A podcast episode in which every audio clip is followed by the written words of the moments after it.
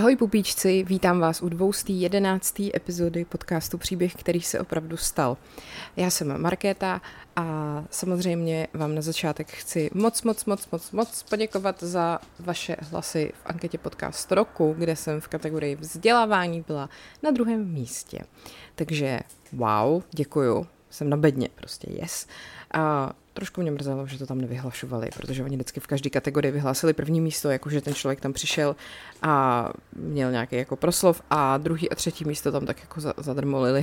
Takže jsem se to vlastně dozvěděla až, až potom, až když jsem se to přečetla na webu, protože jsem to na tom vyhlašování fakt skoro neslyšela. Nevadí, příště to bude první místo, to je úplně jasný. Tak, eh, kdybyste chtěli toho víc ode mě, tak můžete jít na herohero.co lomeno podcast příběhy nebo na piky.cz lomeno paní královna, kde jsou každý den dvě bonusové epizody navíc. Navíc, k tomu navíc, je to, že na piky teďkon konečně je spuštěna funkce vyhledávání, takže vy podle nějakých třeba klíčových slov nebo tak si můžete v těch epizodách vyhledávat. Pan Kočička se prostě rozhodl, že tady bude teďka demolovat krabici takže se tam dá vyhledávat, takže nemusíte scrollovat dál, dál, dál do historie, je to otravný a prostě už na piky to funguje líp, takže asi tam nebudu rozdělovat epizody do kategorií, protože tohle mi přijde, že je lepší, když prostě budete chtít něco o sektách, zadáte sekty a ono vám to tam vyjede. Tak, to je k organizačním věcem a já se teda vrhnu na téma dneška, který prosím vás bude o monogamy. Někdo z vás mi to navrhnul jako ve zprávách a mně to přišlo fakt super, jakože historie monogamy, jak my na tom jsme jako druh a jak vlastně se tohle vůbec vyvíjelo. Pak k tomu přidám i nějaký info o poligamy a nakonec si dáme takovou jenom stručnou takový schrnutí toho, jak vlastně, kdy vzniklo manželství a jak eh, se to vyvíjelo vyloženě jako ta instituce. Tak eh, jdeme na to. Takže téma dnešní epizody je historie monogamy.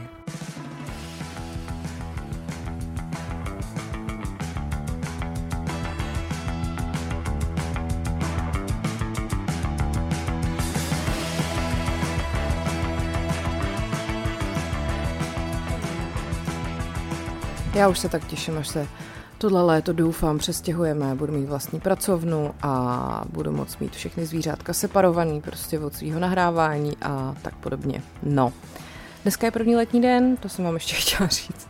Dobrý, tak jdeme na to. Prosím vás, uh, my jako savci, nebo teda jako součást, uh, prostě jsme savci, pojďme si říct. A savci obecně si na monogamy moc nepotrpí totiž. U méně než 10% druhů je běžný, že dva jedinci se páří jenom spolu, jako výhradně jenom spolu. O něco málo náchylnější k tomu jsou primáti. Uh, 15 až 29% druhů primátů dává teda přednost soužití v páru, ale zase ne, že by byly úplně monogamní, jakože by vyloženě to bylo tak, jak to máme my lidi, to znamená výlučný sexuální partnerství dvou jedinců, jo, takže sice jsou, jako žijou spolu, ale občas si třeba vrznou někde vedle, znáte to, Gorilla Richard prostě. No, uh, lidi teda taky nejsou úplně perfektní, pojďme si říct, uh, samozřejmě máme nějaký milostný aféry, milence, milenky, rozvody, a v některých kulturách je vlastně i jako legální mít víc eh, manželů, manželek spíš. Eh, ta poligamie se ve skutečnosti vlastně objevuje ve většině světových společností, ale i tam, kde je povolená, je to furt jako menšinový uspořádání. Tak, většina lidských společností je vlastně organizovaná na základě předpokladu, že se prostě spárujeme do těch výlu- sexuálně výlučných párů, když to tak řeknu. A navíc to vypadá, že ta monogamie tomu našemu druhu prospívá. Ty párové svazky, jak teda vědci říkají těm monogamním vztahům, byly vlastně klíčovou adaptací, která vznikla u nějakého toho našeho předka a stala se takovým jako prvkem, hlavním prvkem těch našich sociálních systémů a toho našeho jako evolučního úspěchu. Jo. Díky párovým svazkům máme oproti mnoha jiným druhům velkou výhodu, říká antropolog z Montrealské univerzity, univerzity, univerzity Bernard Chapé. No, uh, takže vlastně nám to prospívá. Pojďme si to opakovat velmi často. Eh, monogamní pár je základem něčeho, eh, řekněme, co nás dělá lidma. Je to velmi lidská věc. Jo? Jsou to ty rozsáhlé a složitý sociální sítě, v kterých žijeme. Mláďata jiných primátů navazují uh, vlastně ty vztahy, jakoby příbuzenský, jenom prostřednictvím svojí matky.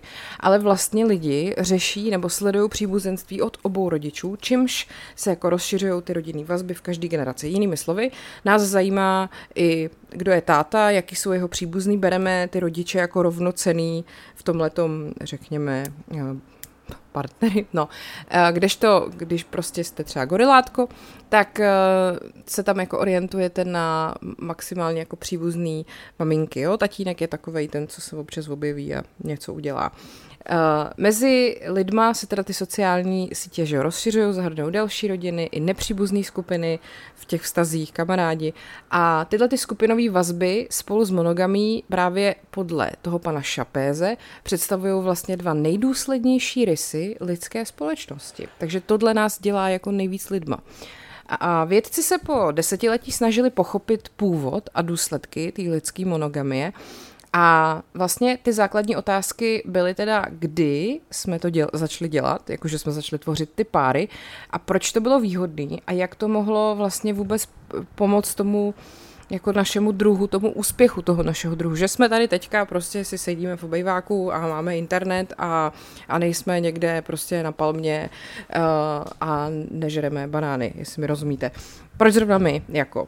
A je to furt teda do jisté míry uh, ne úplně vyřešený a sporný, ale jsou furt samozřejmě nový výzkumy, které nás jako přibližují k rozluštění téhletý záhady. Jo.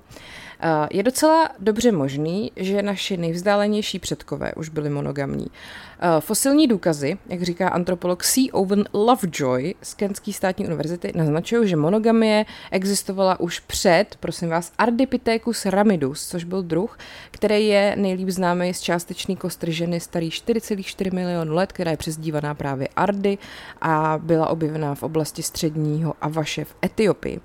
A podle tady hypotézy pana Lovejoye, uh, naši předchůdci byli uh, vlastně potom, co se odštěpili od posledního společného předka, co jsme měli s lidoopama, a mm, jako my jako lidi a lidoopy jsme měli jednoho společného předka, pak se to oddělilo, pak se, a to bylo před sedmi milionama let, Osvojili jsme si takzvanou transformační trojici chování. Nosili jsme potravu eh, v náručí, eh, vytvořili jsme si právě ty párové svazky a eh, skrývali jsme vnější signály samičí ovulace.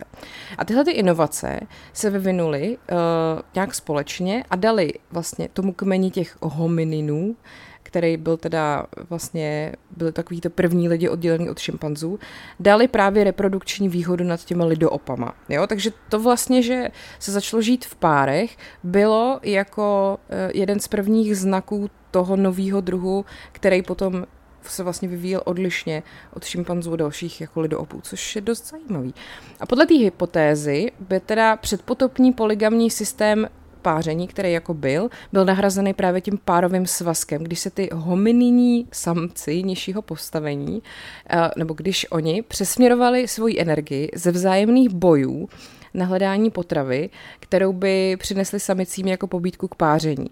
Takže jako takhle, samice dávaly přednost spolehlivým dodavatelům potravy před agresivními konkurenty a spojovali se s lepšími sběrači, prostě chápete. Uh, samice pak ztratili takovýto jako třeba zduření kůže nebo jiný známky sexuální uh, tak, takového toho jako hele pojď, teď si můžeme vrznout, teď máme jako to období což prostě vodi měli nějak na sobě fyzicky jako vidět, tak eh, to prostě se ztratilo a tím pádem to nepřitahovalo různý samce, eh, když třeba jejich partneři byli mimo domov a scháněli potravu. Jo, to je takový to, že třeba dneska, jako kdyby holky prostě ztratili možnost, um, nevím, teď nic nenapadá, abych nikoho neurazila.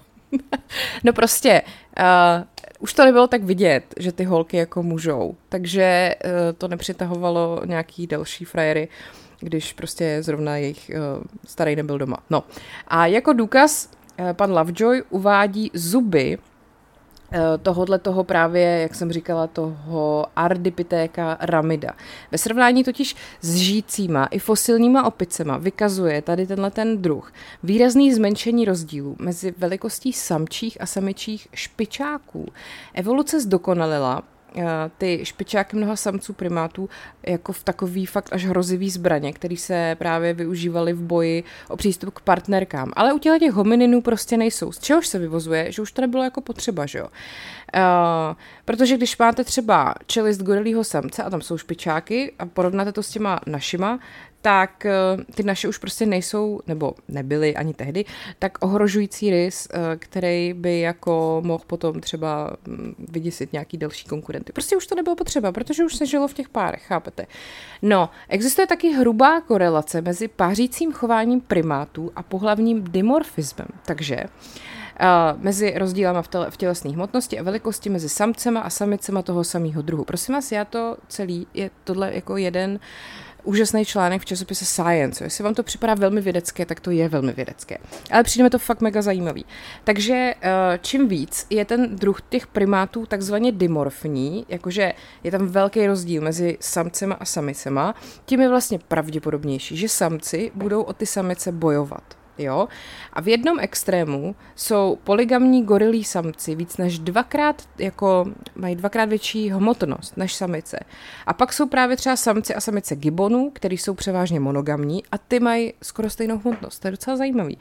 A lidi teda leží ve spektru tohohle toho blíž gibonům, protože lidský samci můžou být průměru uh, jen o asi 20% jako těžší než uh, samice. Prostě nejsme úplně tak jako mega rozdílný, tak kor v dnešní době uh, mi přijde, že už se to jako velmi stírá všechno, že jo.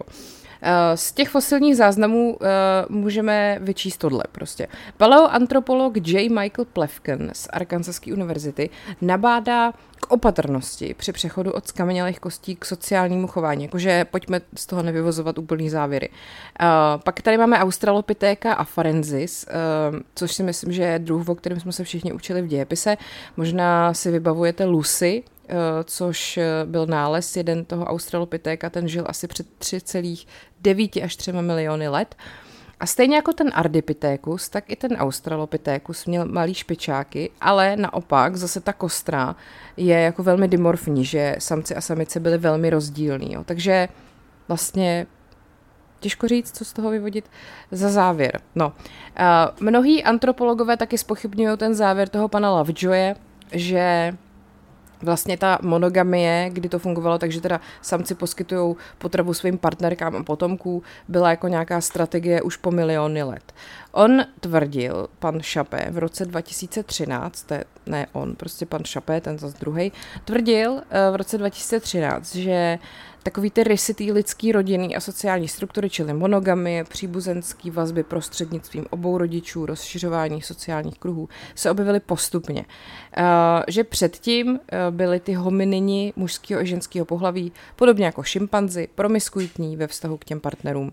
A potom nastal přechod k poligamy, ta se vyskytuje u goril, ale udržet si mnoho partnerů je náročný, to asi ví i spousta lidí dnes, že? A zahrnuje to spoustu bojů právě s jinýma samcema, což už se dneska úplně nedělá prostě, a hlídání těch samic, že jo? Takže monogamie se prostě asi objevila jako nejlepší způsob, jak snížit námahu která je prostě s tou poligamí jako spojená, což mi přijde skvělý, že to je prostě jako ne, že by to bylo, jak my máme už tyhle ty romantické koncepty té moderní doby, že to je nějaká láska prostě a takhle. Ne, prostě to jenom bylo kurva pracný, ty vole mít těch partnerek víc, že jo. No, pan Šapé odmítá spekulovat o tom, eh, kdy k této změně došlo. Odmítá spekulovat, prosím vás, on to prostě nebude jako přesně určovat. A který druhy se na ní podíleli. Jiný badatelé se přiklání k tomu, že to bylo období před dvěma miliony až jedna a půl milionu let, a takže to bylo až po vzniku našeho rodu Homo, který se shoduje s fyzickými změnama, které se projevují u druhu Homo erectus. A uh, Homo erectus měl totiž mnohem větší tělo, už to bylo hodně podobný modernímu člověku a bylo to prostě už jako velký skok. Homo erectus je zhruba dvakrát větší, než byla Lucy Australopithecus a taky to vypadá, že právě byl méně pohlavně dimorfní a e, vlastně ty omezené fosilní důkazy naznačují, že samice Homo erectus se začaly právě přibližovat fyzickému vzrůstu samců a tak. A že vlastně už ten rozdíl mezi ženskýma a chlapama byl docela podobný, jako je dneska. Jo? Takže uh, Homo erectus už zřejmě měl méně soutěživý způsob života než jeho předkové A, a primáti teda s podobnou tělesnou velikostí, jako jsme my, mají tendenci být monogamní, takže to prostě tak jako vypadá, že by to opravdu mohlo takhle fungovat. No, tak a teď. Pokud se vědci nemůžou shodnout na tom, kdy lidi začali být monogamní, tak těžko asi můžeme očekávat, že se shodnou na tom, proč. Ale mně se ta teorie o tom, že prostě být poligamní je strašně náročný líbí. Eh, v roce 2013 dva nezávislí výzkumní týmy publikovali samostatné studie, kde měli jako cíl určit, který chování mohlo být příčinou monogamie. A cílem obou těch studií bylo najít jako nejlepší vysvětlení monogamie mezi, a jsou to teda tři jako hypotézy. Buď je to uh, rodičovská péče těch samců, nebo je to takzvaný rozchod nebo rozestup samic, a nebo je to vyhejbání se infanticídě, já se k tomu dostanu. Ta hypotéza o rozestupu samic předpokládá, že monogamie vzniká poté, co si samice začínají zakládat větší teritoria, aby získali větší přístup k omezeným zdrojům potravy a tak si jako mezi sebou vytváří větší odstup. Prostě jako odstíníte konkurenci trošku. Jsou od sebe vzdálenější a tudíž je pro samce i obtížnější najít si a udržet více partnerek. Prostě znáte to, když má chlap milenku v jednom městě a v druhém městě, tak se narajzuje, že jo. A usadit se s jednou partnerkou bylo prostě snadnější, snižovalo to i riziko zranění samce při tom hlídání toho teritoria a umožňovalo mu zajistit, aby potomci jeho partnerky byli jeho vlastní. Mně to přijde hrozně vtipný, jak to vlastně přeneseně funguje dneska úplně jako stejně, že jo. A akorát my jsme se už jako hrozně od, oddálili tady od té naší od toho našeho jako původu nebo toho základu, že jako furt jsme jako někde uh, hluboko ty jako zvířata s těma, s těma půdama, že akorát tou socializací jsme to nějak jako museli trošku utlumit, aby jsme tady mohli spolu fungovat.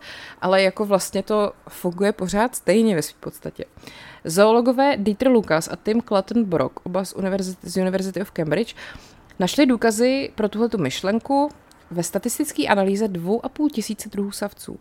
A svoje zjištění publikovali taky v časopise Science a vlastně tam jako říkají, že savci byli zpočátku samotáři, ale pak eh, ten či onen druh v průběhu své evoluční historie přešel na monogamii, um, na monogamii v různých obdobích. A ta se nejčastěji objevovala u masožravců a primátů, což naznačuje, že právě druhy se přikláněly k páření v párech pokud třeba ty samice vyžadovaly bohatou, ale vzácnou stravu, čel třeba mršiny bohatý na bílkoviny nebo zralý plody, kterou právě můžete získat jenom tím, že prohledáte velký území.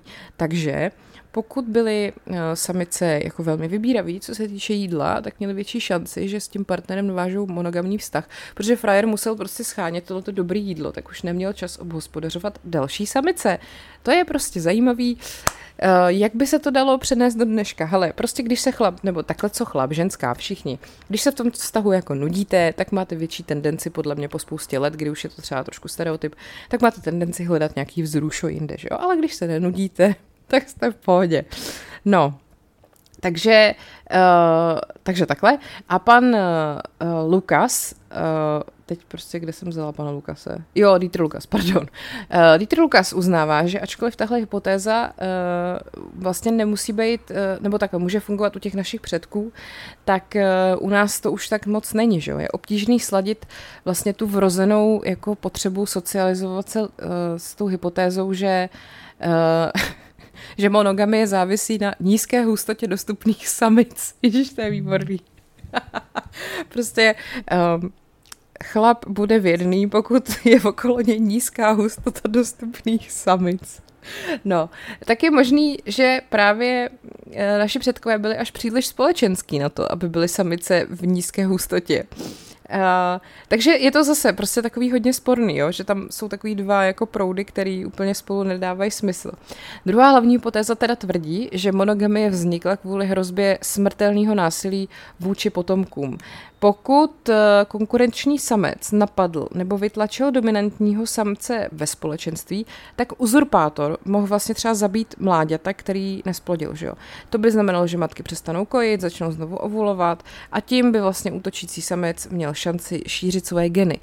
Takže aby se, tohle, aby se tomu tý takzvaný infanticídě, neboli jako zabíjení dětí, zabránilo, tak si samice vybírala spojence, který by jí a její dítě bránil.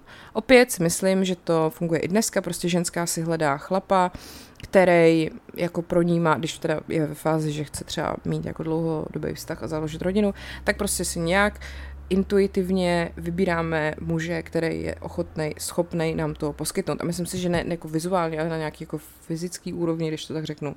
A právě i jako no, prostě někdo, kdo jako uh, se umí postarat, že jo. Ačkoliv už to dneska třeba tak jako nefunguje, protože existuje teda, doufejme, ta rovnoprávnost a a tak, tak stejně si myslím, že někde podvědomě to v nás pořád je zakořeněný, že prostě ten muž má mít určitý jako znaky, který to uh, jako nějak ukazujou, že prostě proto ženy, že nám se líbí muži, který jsou jako třeba vysoký, ramenatý, jo, že tam je vidět ta fyzická zdatnost, jakože a to, to je takový něco, co nás přitahuje jako podvědomě, nevědomě, aniž bychom si to, a je to, podle mě to vychází tady z těchto těch vlastně věcí, že jo.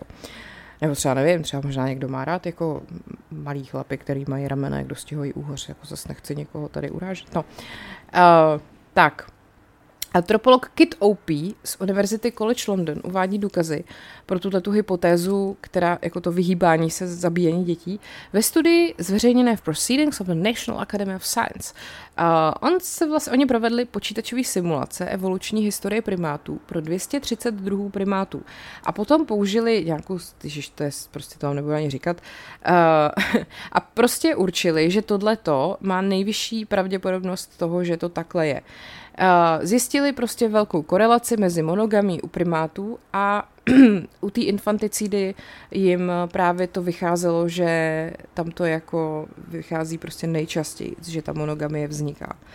No a takže ta infanticída, ten strach o to, že prostě by vám někdo zabil vaše potomky, je silný podnět k monogamii a je to velmi jako věrohodná teorie. Uh, Eh, je to logický, protože zabít děti rovná se prostě ne, nemít jako nějaký, nějaký genetický pokračování, vlastně to úplně popírá jako smysl toho, proč uh, ty druhy existovaly, že jo, pro ně to páření, rozmnožení byl ten jako hlavní jakoby cíl, nebo jak to říct, no. Uh, pro nás jako taky, ale už to není samozřejmě tak silný.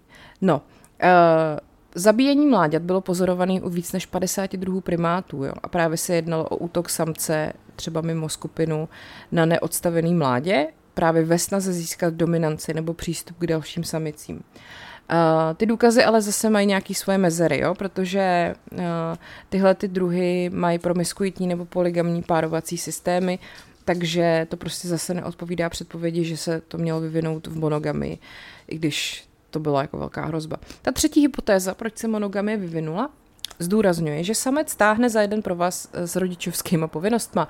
Eh, když se mládě stalo pro matku příliš jako energeticky, jako kaloricky nákladný na to, aby ho vlastně živila a vychovávala sama, tak otec, který zůstal s rodinou a poskytoval jí potravu nebo jiné formy péče, zvyšuje vlastně šance svého potomka na přežití a podporuje to i uší vazby s tou matkou. Uh, myšlenka, kterou navrhnul antropolog Lee Gettler z University of Notre Dame tvrdí, že samotný nošení potomků otci podporuje monogamy.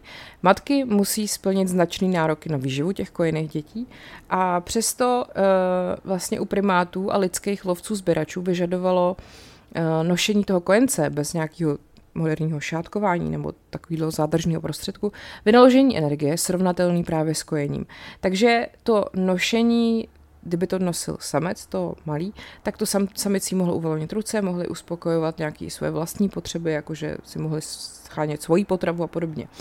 Jeho americký opice Azara, nebo jeho americká opice Azara, může nabídnout uh, pohled na to, jak by otcovská péče jako posilovala tu monogamii. Tyhle ty opice žijou v malých rodinných skupinách uh, s dospělým párem samce a samice, uh, mládětem a jedním nebo dvěma mláďaty. Opičí matka vlastně nosí toho novorozence na stehně těsně po porodu.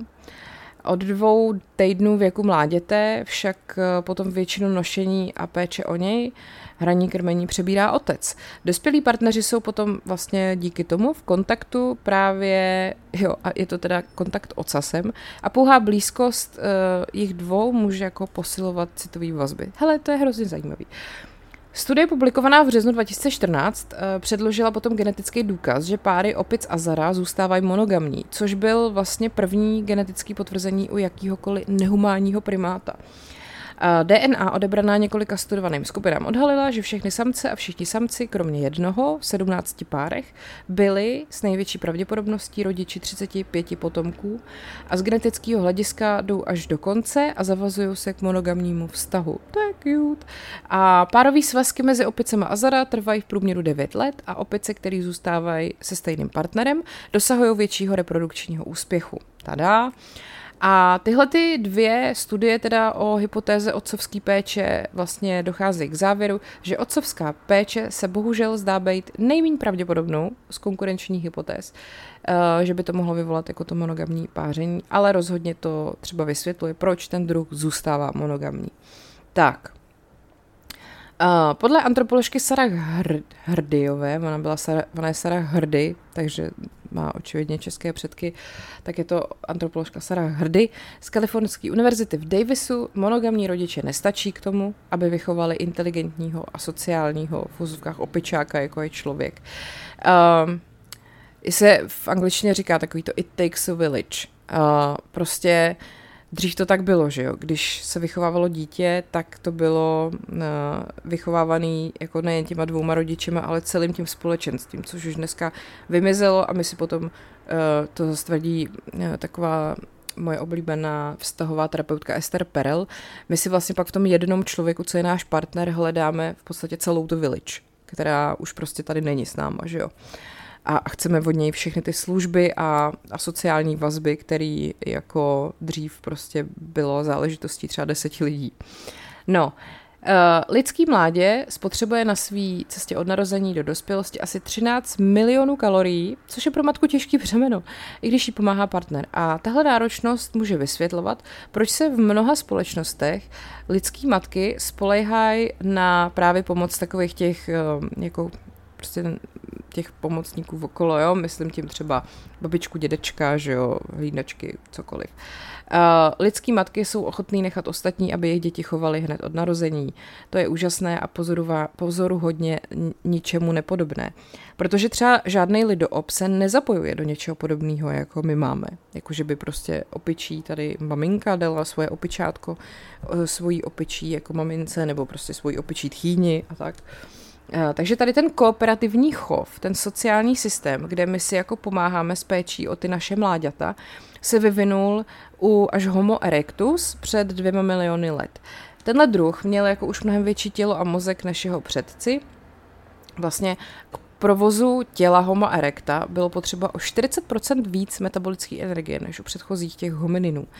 Takže uh, když potom Homo erectus se vydal tady tou cestou nějakého mm, vývoje a závislosti na dalších jako člověk, tak právě už potřeboval i ty další lidi k tomu, aby jako mu pomáhali s tou výchovou.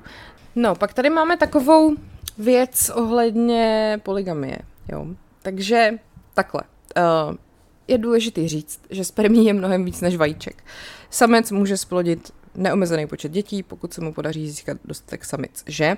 A naproti tomu samice může eh, maximalizovat svoji reprodukční kapacitu i s jediným celoživotním partnerem. A to samo o sobě jako nepředepisuje takzvanou polygíny, což znamená mnohoženství, eh, vlastně kdy teda muži můžou mít víc partnerek. A monogamie, jak jsem říkala teďka celou dobu v přírodě existuje. Stejně samozřejmě existují i ženy, které prostě vyhledávají víc partnerů ale zdá se, že příroda prostě nás jakoby tlačí spíš k té polygíny. Takže jsme si sice řekli, že tady jako uh, nějaký naši předci, Homo erectus a podobně, spíš jako inklinovali k té monogamy, ale pak to samozřejmě ještě nebylo jako čistě lineárně furt dál a různě se to jako měnilo.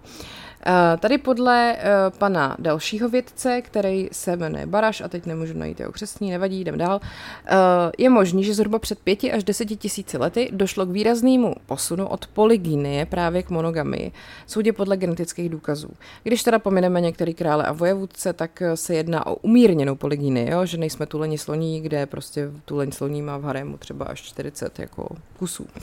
Naše polygynní minulost je do značné míry pořád s náma a to nejen v současných společnostech, který třeba stále umožňují mužům mít více manželek, Zdá se, že to je nějakým způsobem i zabudováno v naší jako v úzovkách DNA. Protože v přírodě ty druhy s nejsilnějšíma polygenníma sklonama, to znamená ty, kde samci budují největší harémy, taky tendenci k nejpřehnanějšímu tomu pohlavnímu dimorfismu, jak jsem o tom už mluvila. A tam probíhá i ta tvrdá soutěž o ty samice, takže samci se prostě vyvíjeli tak, aby byly větší, silnější a agresivnější. No, ty poligamní kořeny uh, jsou dál patrný i v našem takzvaném sexuálním bimaturismu. U polygenních druhů dosahují samci pohlavní dospělosti později než samice, protože uh, na takovém násilném sexuálním trhu nemůžete uh, soupeřit dřív, než jste dostatečně velký a silný. A co ženy? Uh, opět platí, že i jako polyandrie, čili mnohomužství, je velmi jako vzácná, jako párovací systém, ale může v určitý formě existovat, i když teda není uznávaná. Uh, u, u lidí i dalších druhů můžou mít samice, které jsou oficiálně vázané na jednoho partnera, tajně další, uh, jakoby partnery, aby se zabránilo, teda musí to být tajný, aby se zabránilo společenským sankcím, ale taky třeba, aby se zabránilo násilí a opuštění ze strany samců. Takový chování uh, má řadu potenciálních výhod, i když to teda rozhodně nemusí jako zvýšit počet potomků, který samice porodí. Ale cizoložství může samice například získat víc zdrojů nebo kvalitnější geny, než jí může poskytnout její partner. No, a teď, e, lidi se pravděpodobně jako nevyvinuli v takový míru milovný, sexuálně prostě totálně jako free lidi ve stylu šimpanzů bonobo, který to dělají tak nějak, jak se jim zrovna zamane. protože třeba právě ty promiskuitní druhy, jako jsou bonobo, jsou vlastně právě ty jako nejnásilnější, protože spolu musí soupeřit o to sperma takzvaně, protože právě víc samců se páří se stejnou plodnou samicí. A takže mají velký varlata, anatomický vybavení určený k odstraňování spermatu konkurenčních samců a dokonce i spermatické buňky, které jsou určený k boji s konkurentama uvnitř těla té samice, což je hustý teda. A jako lidi můžou mít některý z těchto těch znaků, že jo, ale prostě nemáme v takové míře jako tyhle ty naši jako příbuzný. A pokud jde o soupeření spermí, tak eh, to prostě, myslím si, taky u nás jako takhle není, teda, co jsem tak našla. Uh, každopádně, pokud nejsme teda úplně přirozeně naklonění monogamy, tak proč jí mít? Uh, je zvláštní, že tenhle ten zvyk si osvojila tak velká část světa, pokud je to vlastně v rozporu s nějakou tou úplnou naší jako přirozeností. Ale jak už jsem tady jako říkala, tak uh, těch důvodů je řada. Jedno z toho je prostě matematika. Uh, pokud si jeden samec monopolizuje víc samic, tak společnost se bude muset s těma přebytečnýma samcema nějak vypořádat. Nebo prostě pak dojde k násilnému soupeření o harémy. Monogamy zajišťuje, že partnerky jsou k dispozici téměř pro každého muže. A mimochodem, to je asi nejpřesvědčivější argument, uh, proč třeba společnost, která uznává homosexuální manželství, nemusí uznávat taky poligamy prosím. Dalším důvodem je právě to společné rodičovství, jak jsem říkala, taková ta, to, to s tou komunitou, jak jsem tu vysvětlovala.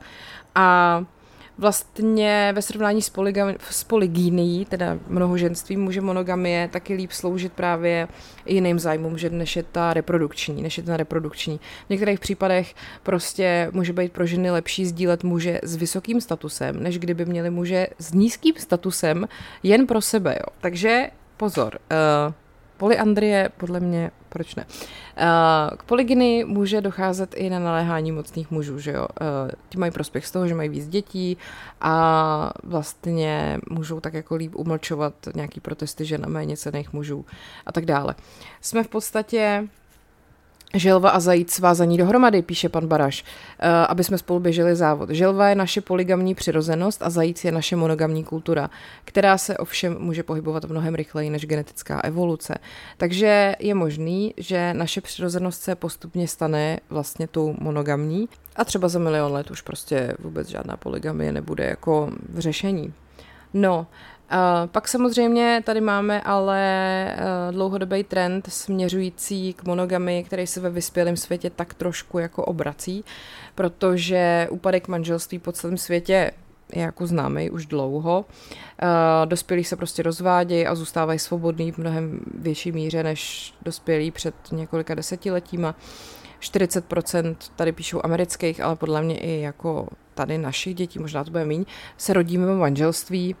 A rodiče jsou obvykle v době porodu ještě v milostném vztahu, ale častěji se nakonec rozejdou.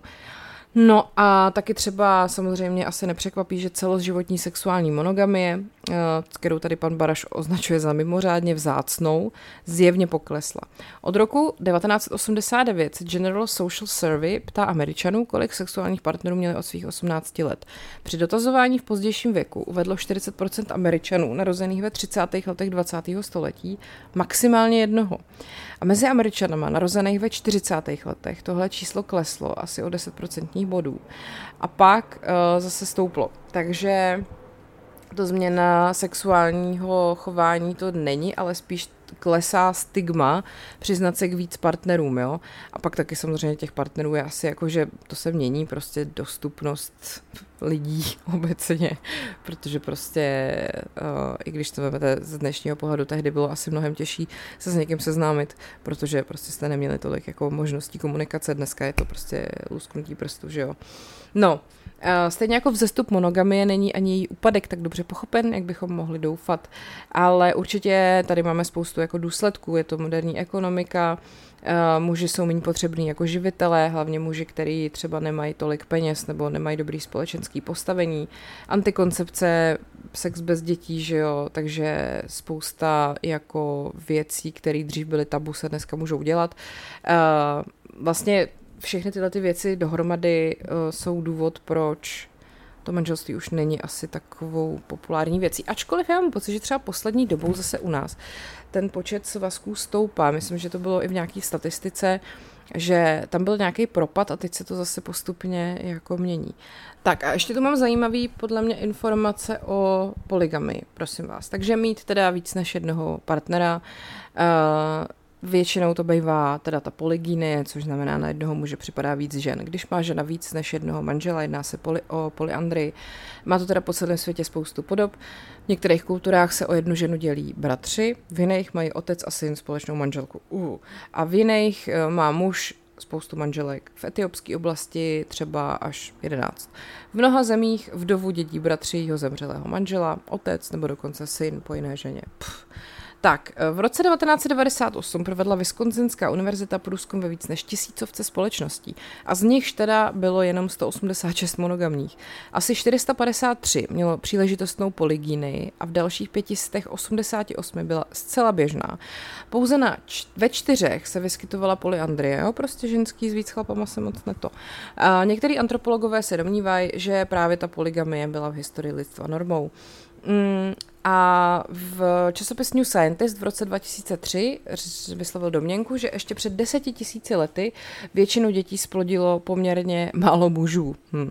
Rozdíly v DNA podle něj ukázaly, že rozdělení chromozomu X naznačuje, že několik mužů zřejmě mělo podíl na genofondu než zbytek. Takže takhle. Uh, lidi, stejně jako předkové z řad primátů, prostě byli prej mírně polygyní. No. Uh, poligamie je velmi rozšířená v animistických a muslimských komunitách západní Afriky. Třeba v Senegalu má 47% manželství jako víc žen. V mnoha arabských zemích je stále taky poměrně vysoká, mezi Beduínama v Izraeli dosahuje asi 30%. Podle listu The Salt Lake Tribune žilo v roce 2005 v poligamních rodinách až 10 tisíc mormonských fundamentalistů. Tak a kde se teda tato poligamie vzala? To nikdo neví. Uh, existují indicie. Nejčastěji se vyskytuje v místech, kde předkoloniální hospodářská činnost se soustředila na takovýto samozásobitelský zemědělství, což vyžaduje hodně pracovních sil typu Afrika, jo. Takže uh, svůj podíl na tom ale může mít i vysoká kojenecká umrtnost. Když se spousta dětí nedožije pěti let, tak potřebuje rodina víc než jednoho potomka, aby byla ekonomicky životaschopná. Pak je tu válka. Když umírá hodně chlapů, uh, víc než jedna žena nejrychleji zvýší počet obyvatel, že jo. Čím víc manželek muž měl, tím víc vojenských a politických spojenectví mohl uzavřít. Bohatství a postavení se začalo odvíjet od počtu manželek, který ten chlap měl. Větší rodina se stala zdrojem hrdosti, zatímco menší rodina byla symbolem selhání a hamby. A naopak ve společnosti s příliš malýma zdrojema a příliš velkým počtem lidí je třeba polyandrie způsobem, jak omezit růst populace. Žena může mít jenom tolik uh, dětí, uh, prostě kolik může, bez ohledu na to, kolik má manželů, že jo, což jakoby je důvod, proč ta poligamie je vlastně mnohem uh, jako častější taky. No, uh, taky ty úvahy byly často vědomě politický, protože sňatky s vdovama byly samozřejmě sociální strategie, jak zajistit péči o sirotky. Třeba prorok Mohamed, který žil v monogamním manželství 25 let, dokud mu nezemřela první žena, se oženil s mnoha svými dalšími ženami, protože to byly váleční vdovy, bylo jich devět. Korán předepisuje, že muslim se může oženit až se čtyřmi ženami, ale pouze v případě, že se o všechny dokáže stejně dobře postarat. V mnoha tradičních afrických společnostech existoval podobný zvyk dědění vdov, aby se udržela pohromadě širší rodina i majetek. Je to jako hrozný ty vole, prostě chudák ženský. Jako tady vidíte, jak prostě ta uh, nerovnoprávnost jako sahala do všech jako oblastí, že jo. Prostě žena byla vždycky něco méně, co se ty vole dědilo, jako. Uh, průběhu staletí viděli podobnou výhodu i další politický vůdci. V Německu v roce 1650 parlament v Norimberku vydal nařízení, že vzhledem k tomu, že během 30 letý války bylo zabito tolik mužů, smí se každý muž oženit až s deseti ženami. Dobrý den. V roce 2001 vyzval sudánský prezident Bashir muže, aby si vzali více než jednu ženu a zvýšili tak počet obyvatel. A argumentoval tím, že právě obrovský počty obyvatel v Číně a Indii jim přinesli rychlý hospodářský rozvoj. Chápete, prostě prezident vám to nařídí, to nemůžete říct nic, že jo. V jeho Africké republice, Egyptě, Eritreji, Maroku a Malajzii, v Iránu a Líby, teda s písemným souhlasem první manželky, je poligamie legální. Na jiných místech, třeba v Izraeli, Čečensku a Barmě, je nelegální, ale jako nikdo vás za to nepotrestá. Jak to souvisí s náboženstvím? Jenom částečně. Křesťanství odsuzuje mnohoženství jako přestupek proti důstojnosti manželství a trvá na tom, že manželská láska mezi mužem a ženou musí být vzájemná bezvýhradná, nerozdělená a výlučná. Ale hinduistický bůh Krishna měl asi 16 108 manželek, tak nějak zhruba odhadem. Mnozí, mnozí starší muži v hebrejských písmech byli polygamisté, včetně Abraháma, Jákoba, Davida a Šalamouna. A v konfucianismu byly konkubíny povoleny, ale jen proto, aby poskytly děti dědice, nikoliv pro sexuální zpestření.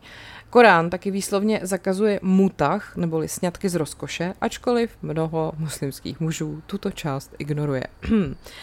jako celkově se to jako to vymírá v podstatě ta poligamie, protože to vadí leckomu. Křesťanský misionáři se to snažili vymítit v Africe.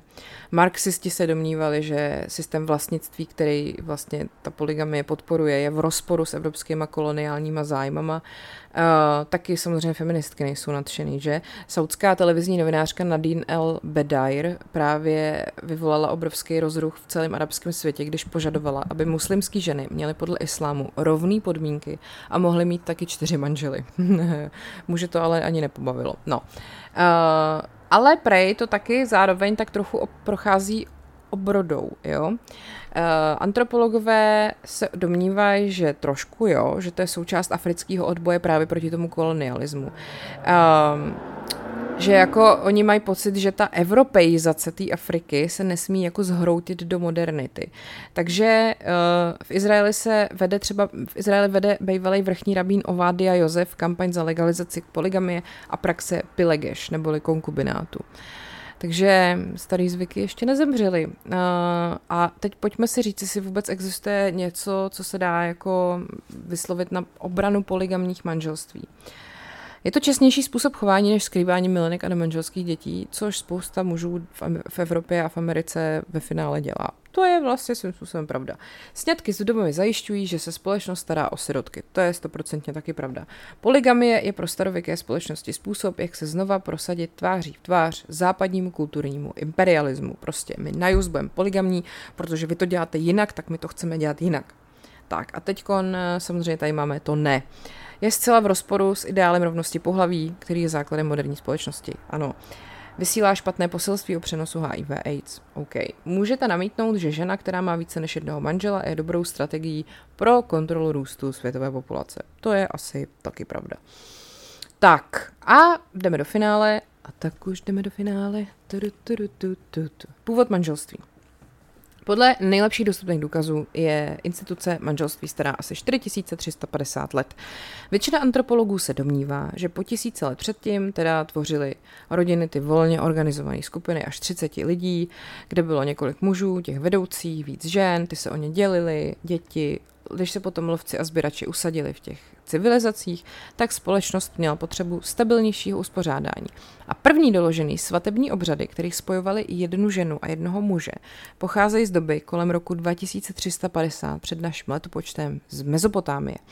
Během následujících několika set let se manželství vyvinulo v široce rozšířenou instituci, tu přijali staří hebrejci, řekové a římani. Tehdy však vlastně manželství nemělo nic moc společného s nějakou láskou nebo náboženstvím. Jo? Šlo teda o to uh, hlavně připoutat ženu k muži a tím zaručit, že mužovi děti budou skutečně jeho biologičtí dědici. Sňatkem se žena stávala majetkem muže. Při zástupním obřadu ve starověkém Řecku předával otec svou dceru s těmito slovy. Dávám svou dceru do zástavy za účelem splození legitimního potomstva. To je romantika, co?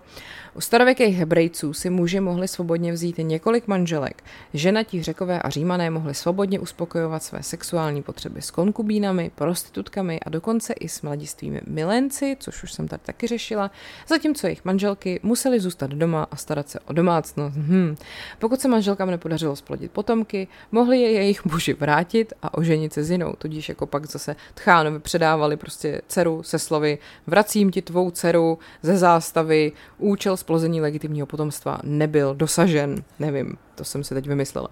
Uh, takže, kdy se do toho zapletlo náboženství? Když se římskokatolická církev stala v Evropě mocnou institucí, a požehnání kněze se stalo nezbytným krokem k tomu, aby teda sňatek byl právně uznaný. V 8. století bylo manželství v katolické církvi široce přijímaný jako svátost neboli obřad udělování boží milosti.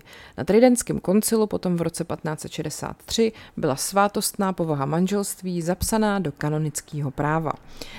A ta povaha toho manželství se vlastně změnila, to církevní požehnání zlepšilo osud těch manželek. Muži se učili projevovat větší úctu k manželkám a bylo jim zakázáno se s nimi rozvádět. Křesťanské učení prohlašovalo, že dva budou jedno tělo, což manželům dávalo výlučný přístup k tělu toho druhého. To na muže vyvíjelo nový tlak, aby zůstali sexuálně věrní. Církev ale zastávala názor, že muži jsou hlavou rodiny a jejich manželky se podřizují jejich přáním samozřejmě. No, a kdy teda do hry vstoupila láska, prosím vás? Uh, později, než si možná myslíte. Po většinu lidské historie se páry dávaly dohromady z praktických důvodů a ne protože se do sebe zamilovali. Časem ale teda spousta jako manželských partnerů začalo pocitovat hlubokou vzájemnou lásku a oddanost. To je prostě jasný, když jste s někým delší dobu pořád, tak vlastně ho začnete milovat tak nějak jako ne automaticky, ale prostě je to lidská přirozenost. Uh, myšlenka romantické lásky jako motivace k uzavření manželství sahá až do středověku. Mnohí badatelé se domnívají, že tenhle pojem vynalezli francouzi. Jeho vzorem byl rytíř, který pocitoval intenzivní lásku k manželce někoho jiného, jako v případě třeba Syra Lancelota a manželky krále Artuše, královny Ginevry. To znáte, že jo?